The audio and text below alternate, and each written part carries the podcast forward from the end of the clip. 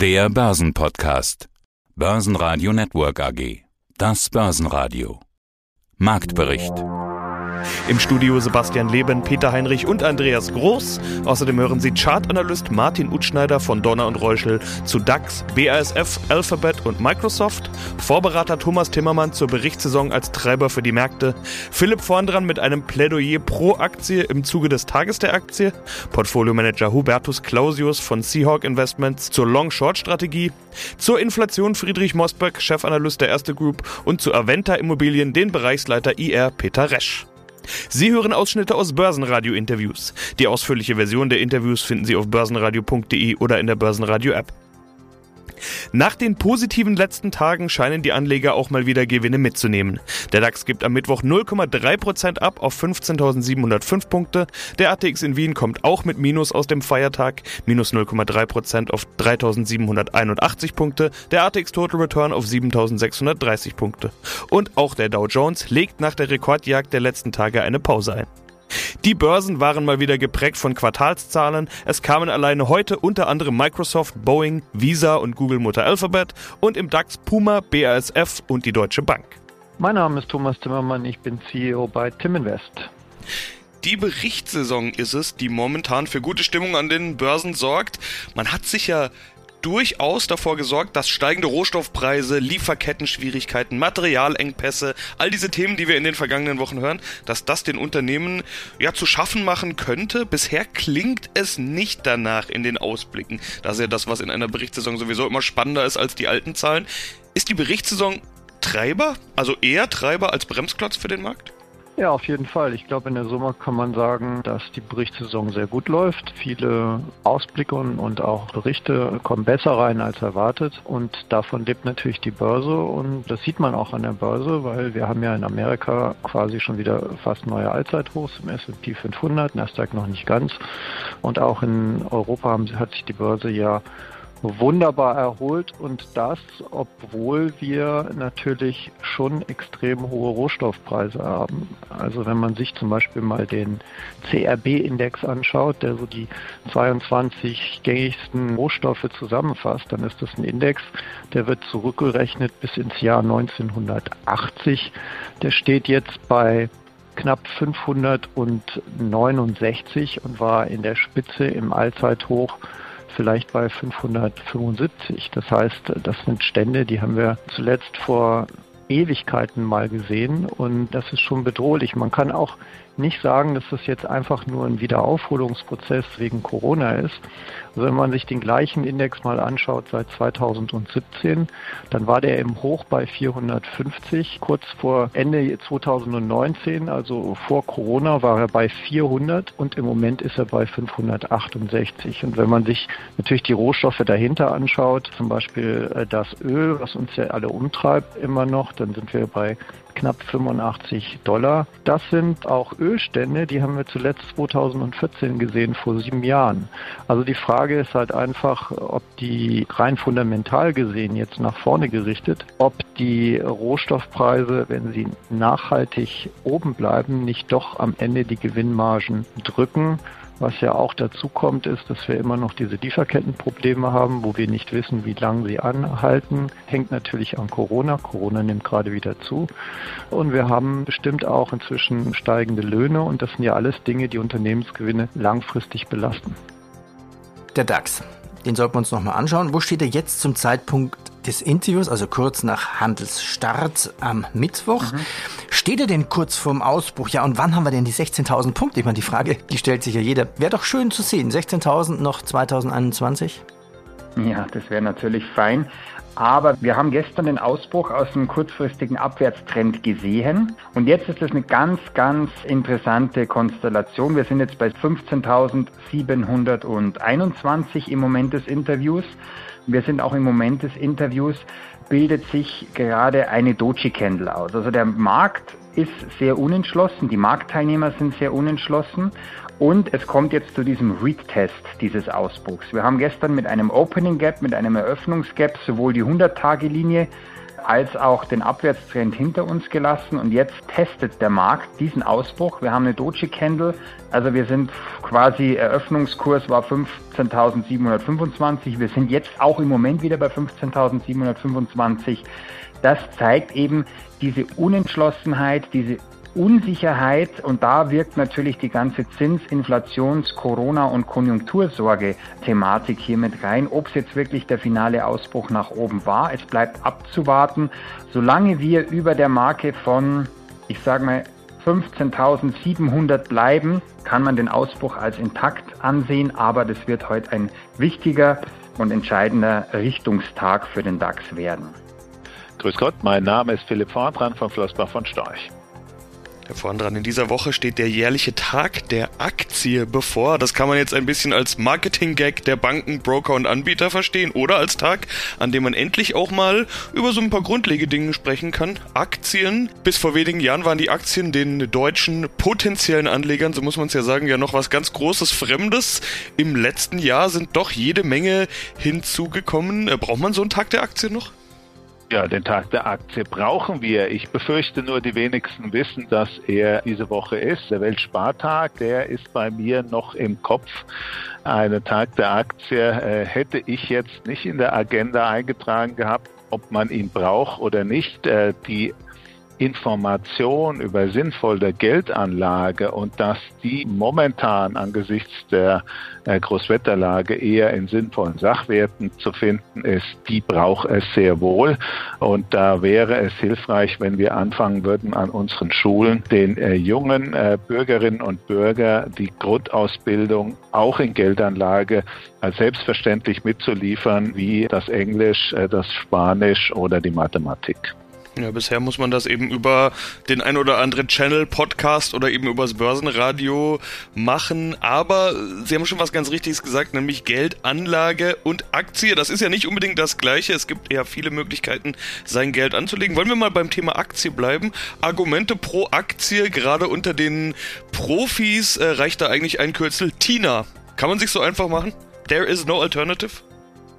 Nö, so einfach sollte man es sich nicht machen und Aktien sind ja auch nicht Aktien. Das ist etwas, äh, was man auch nicht früh genug lernen kann, dass es gehörige Unterschiede gibt zwischen Aktien äh, mit stabilen Geschäftsmodellen, Aktien mit nachhaltigen Geschäftsmodellen, Aktien mit kluger und weniger kluger Führung.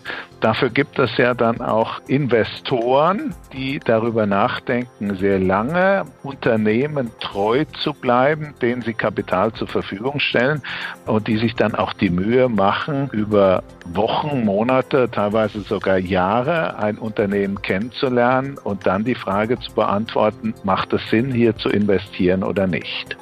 Fritz Mostberg, Head of Group Research der Erste Group Bank AG in Wien. Die Inflation, sie steigt im Euroraum, getrieben vor allem durch den fast schon dramatischen Anstieg bei den Energiepreisen. Wie sehr oder vielleicht wie wenig beeindruckt das denn derzeit die Anleger?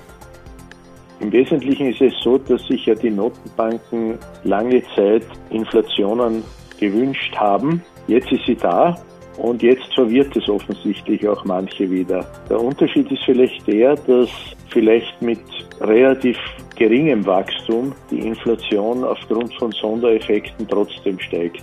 Zum einen ist es natürlich so, dass aufgrund von Einmaleffekten zum Vorjahr Covid die Inflation steigen muss. Zum anderen ist es natürlich auch so, dass die Inflation aufgrund von verschiedenen Güterpreisen steigt, vornehmlich vor allem auch Rohstoff wie Energiepreise. Und das gilt es zu berücksichtigen. Aber ich würde jetzt meinen, dass man erst seriöserweise im April, Mai nächsten Jahres abschätzen kann, ob die Inflation weiter steigt, wenn diese außerordentlichen Effekte der Pandemie draußen sind. Und dann wird man sehen, inwieweit die Energiepreise und die Rohstoffpreise vor allem nachhaltig die Inflation höher halten können. Wahrscheinlich wird man sich schon mit Inflationen von deutlich über zwei, vielleicht sogar an die drei Prozent einstellen müssen. Aber ich würde meinen, dass das trotzdem die Aktienmärkte, die an und für sich fundamental gut bewertet sind, nicht sonderlich aus dem Konzept bringen sollten. Wie lautet denn Ihre aktuelle Bewertung für den österreichischen Markt, für den ATX? Ja, da sind wir schon bei einem der wesentlichen Punkte. Eigentlich ist die Bewertung für den ATX nach wie vor eigentlich sehr günstig, obwohl der ATX gerade im heurigen Jahr deutlicher Outperformer war. Also wir haben ungefähr auf Basis der aktuellen Kursentwicklung immer noch ein KGV zwischen 11 und 12 und für nächstes Jahr von 11. Das ist eigentlich auch historisch attraktiv. Gleichzeitig bei einem anziehenden Gewinnwachstum natürlich, pandemiebedingt heuer ganz besonders stark und auch im nächsten Jahr fortsetzend mit einer Dividendenrendite von ungefähr dreieinhalb bis an die vier Prozent. So im Schnitt, also Sie sehen schon, dass der ATX eigentlich im Vergleich fundamental durchaus attraktiv bewertet ist.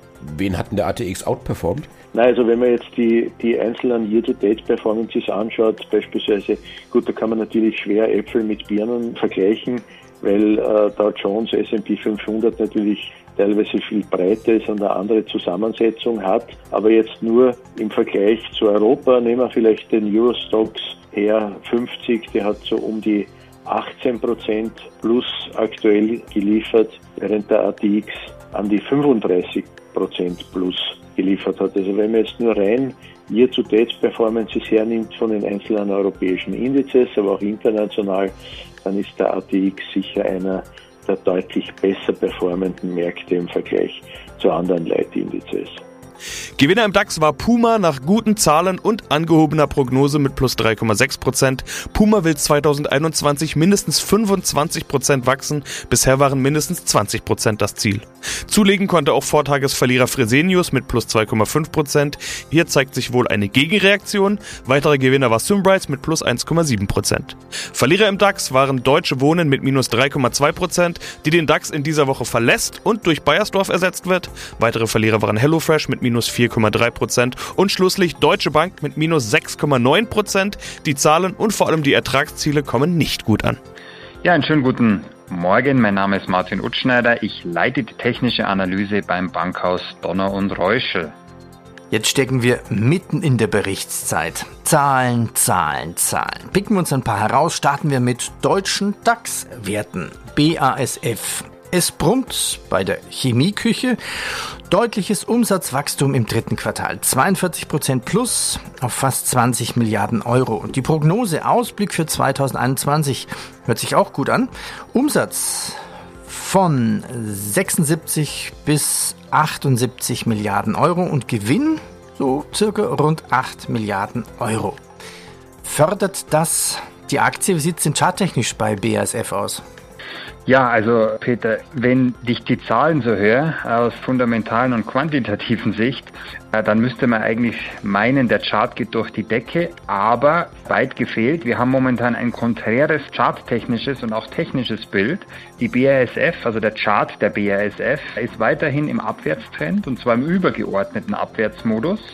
Und der hält ja auch schon an jetzt seit ja, März, Mitte März diesen Jahres. Wir sehen hier eine abwärtsgerichtete Tendenz. Wir sehen abnehmendes Momentum. Also trotz der guten Zahlen haben wir auch per heute die erste halbe Stunde eine sogenannte Black Candle, also ein, auch ein Doji. Das heißt, die Daten werden zwar vom Markt aufgenommen, aber nicht positiv verwertet. Das heißt, die BASF bleibt weiterhin im Abwärtstrend. Die Bollinger Bänder verdichten sich. Wir haben zwar im Bereich, ich sage mal 62, 62 oder 61, 80 in diesem Bereich eine gute Supportlinie, aber gemessen an den Zahlen enttäuscht das charttechnische Bild und der Abwärtstrend bleibt erstmal intakt. Ja, schönen guten Tag. Mein Name ist Hubertus Clausius. Ich bin der geschäftsführende Gesellschafter der Seahawk Investments GmbH, zugleich auch der Portfolio Manager für den Seahawk Equity Long Short Fonds. Seahawk Investments GmbH ist ein eigentumergeführter Investmentspezialist, der sich auf die Bereiche Absolute Return und Multi-Asset-Strategien konzentriert, so heißt es auf ihrer Website. Das klingt jetzt grundsätzlich noch nicht außergewöhnlich, aber sie haben gerade den V-Boutique Award als Top Innovator erhalten und da wurde ich dann doch hellhörig und zwar für ihren Seahawk Equity Long Short Fund. Herr Clausius, Long Short im Titel, dann ist wohl auch schon einiges gesagt über die Strategie. Warum haben Sie sich für eine Long Short Strategie entschieden? Wir denken, dass besonders im jetzigen Umfeld der Bereich äh, Liquid Alternatives, Absolute Return Strategien, dass dieser Bereich, diese Strategien zukünftig stärker nachgefragt sind. Da ja, wir eine Zinslandschaft haben, die auch für Fixed-Income-Investoren sehr schwierig ist. Daher wollten wir mit einem Produkt an den Markt kommen, was sich ideal als Diversifikationsinstrument zur Aktienanlage eignet, mit einer abgekoppelten Entwicklung zu den generellen Märkten. Ja, dann wollen wir mal schauen, wie sie vorgehen. Ich hatte gesehen, ein fundamentaler Long-Short-Ansatz bei Aktien. Das bedeutet wohl so eine Berichtssaison wie jetzt gerade. Da werden bei Ihnen einige Bilanzen gewälzt. Kann man das so verstehen?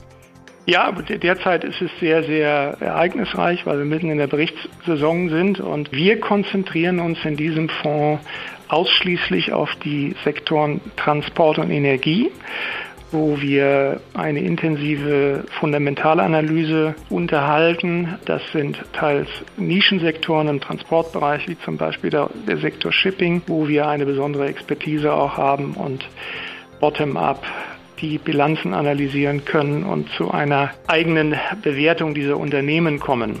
Warum gerade diese beiden Segmente fand ich ja dann doch spannend. Haben Sie die als spannendste oder erfolgreichste Segmente ausgemacht und sich dann darauf fokussiert oder umgekehrt kam Ihre Expertise daher und Sie sind deshalb in diesen Bereichen unterwegs? Nein, wir sind auch bedingt durch unsere Muttergesellschaft eine sehr tiefe Sektorexpertise in den Bereichen Transport, Shipping, Luftfahrt wie auch gewisse Bereiche des Energiemarktes, Offshore-Energie. Diese wollten wir einbringen. Das war die Grundidee, diesen Fonds aufzusetzen. Er ist auch der einzige in dieser Ausgestaltung, der einzige OGAF-konforme Fonds, der fokussiert ist auf Transport und Energie als Absolute Return Produkt. Und ja, insofern ist er einzigartig und wir sind dort sehr aktiv unterwegs in der Strategie und haben uns bisher gelungen, eben sehr attraktive risikoadjustierte Renditen zu erzielen. Also seit Auflage bis jetzt sind wir mit unseren risikoadjustierten Kennzahlen vor den breiten Märkten wie den MSCI World beispielsweise und konnten auch in der Abschwungphase also deutlich geringere Drawdowns darstellen in dem Fonds. In die USA. Zahlen hat auch Microsoft. Tja, wie kann man sich das anders vorstellen? Dank florierender Cloud-Dienste, zum Beispiel Teams oder noch viel mehr, Windows 365, sehr gut verdient. Der Nettogewinn kletterte in den drei Monaten bis September um 48 Prozent, um 20,5 Milliarden Dollar. 20,5 Milliarden Dollar Cash-Gewinn. Was macht die Aktie? Ja, also die Aktie hat nach ihrer Konsolidierung zwischen Mitte oder ja Mitte Ende August und so im Bereich jetzt in den Oktober hinein hat sich wieder gefangen, hat bei 280 den Boden gefunden und marschiert jetzt weiter nach oben. Also hier haben wir nach der bereits erfolgten Konsolidierung ein schönes technisches Bild. Die Stochastik ist nicht mehr überkauft, das heißt hier ist auf der Käuferseite noch Potenzial. Der MACD, sprich der Trendfolger ist positiv, auch der Ichimoku, also dieser alles auf einen Blick Indikator ist positiv. Und jetzt geht es natürlich, Kursziele zu definieren. Wir sind hier am High angelangt. Wir hatten gestern ja im High ein, ich muss gerne mal, dass wir dass es genau beziffern. Wir waren im High ja bei 312,40 US-Dollar und jetzt arbeiten wir hier ganz gerne mit Fibonacci-Projektionen. Das heißt, dieses bisherige Hoch wenn es überhandelt wird, dann kann es auch mittelfristig Richtung 343 US-Dollar gehen. Und hier passt das Fundamentale, das quantitative und auch das charttechnische Bild, das fügt sich wie so ein Mosaikbild zusammen. Die Microsoft ist weiter als Long Investment zu betrachten. Mein Name ist Peter Resch. Ich bin bei der Aventa AG beschäftigt und kümmere mich primär um Investor Relations, Betreuung von Investoren, Betreuung von Banken und auch das Controlling von vielen Projekten und darf Ihnen heute die Aventa etwas näher vorstellen. Resti Aventa ist ein Immobilienentwickler aus Graz. Graz, die Landeshauptstadt der Steiermark, ist die zweitgrößte Stadt Österreichs. Der Großraum Graz war in den letzten zehn Jahren der am schnellsten wachsende Ballungsraum Österreichs und die Altstadt von Graz und das Schloss Eggenberg sind UNESCO Weltkulturerbe. Da haben wir jetzt so ein kleines Bild, können uns vorstellen, wo Sie zu Hause sind. Sie stellen sich vor auf Ihrer Homepage als Mensch, der Zahlen liebt und in Excel-Tabellen zu Hause ist. Sie haben derzeit 15 Mitarbeiter, haben in den ersten sechs Monaten 633.000 Euro Umsatz gemacht, weisen einen Bilanzgewinn aus von 37.000. Wie verdienen Sie Ihr Geld? Ja, Sie haben es angesprochen, die Aventa ist ein klassischer Projektentwickler.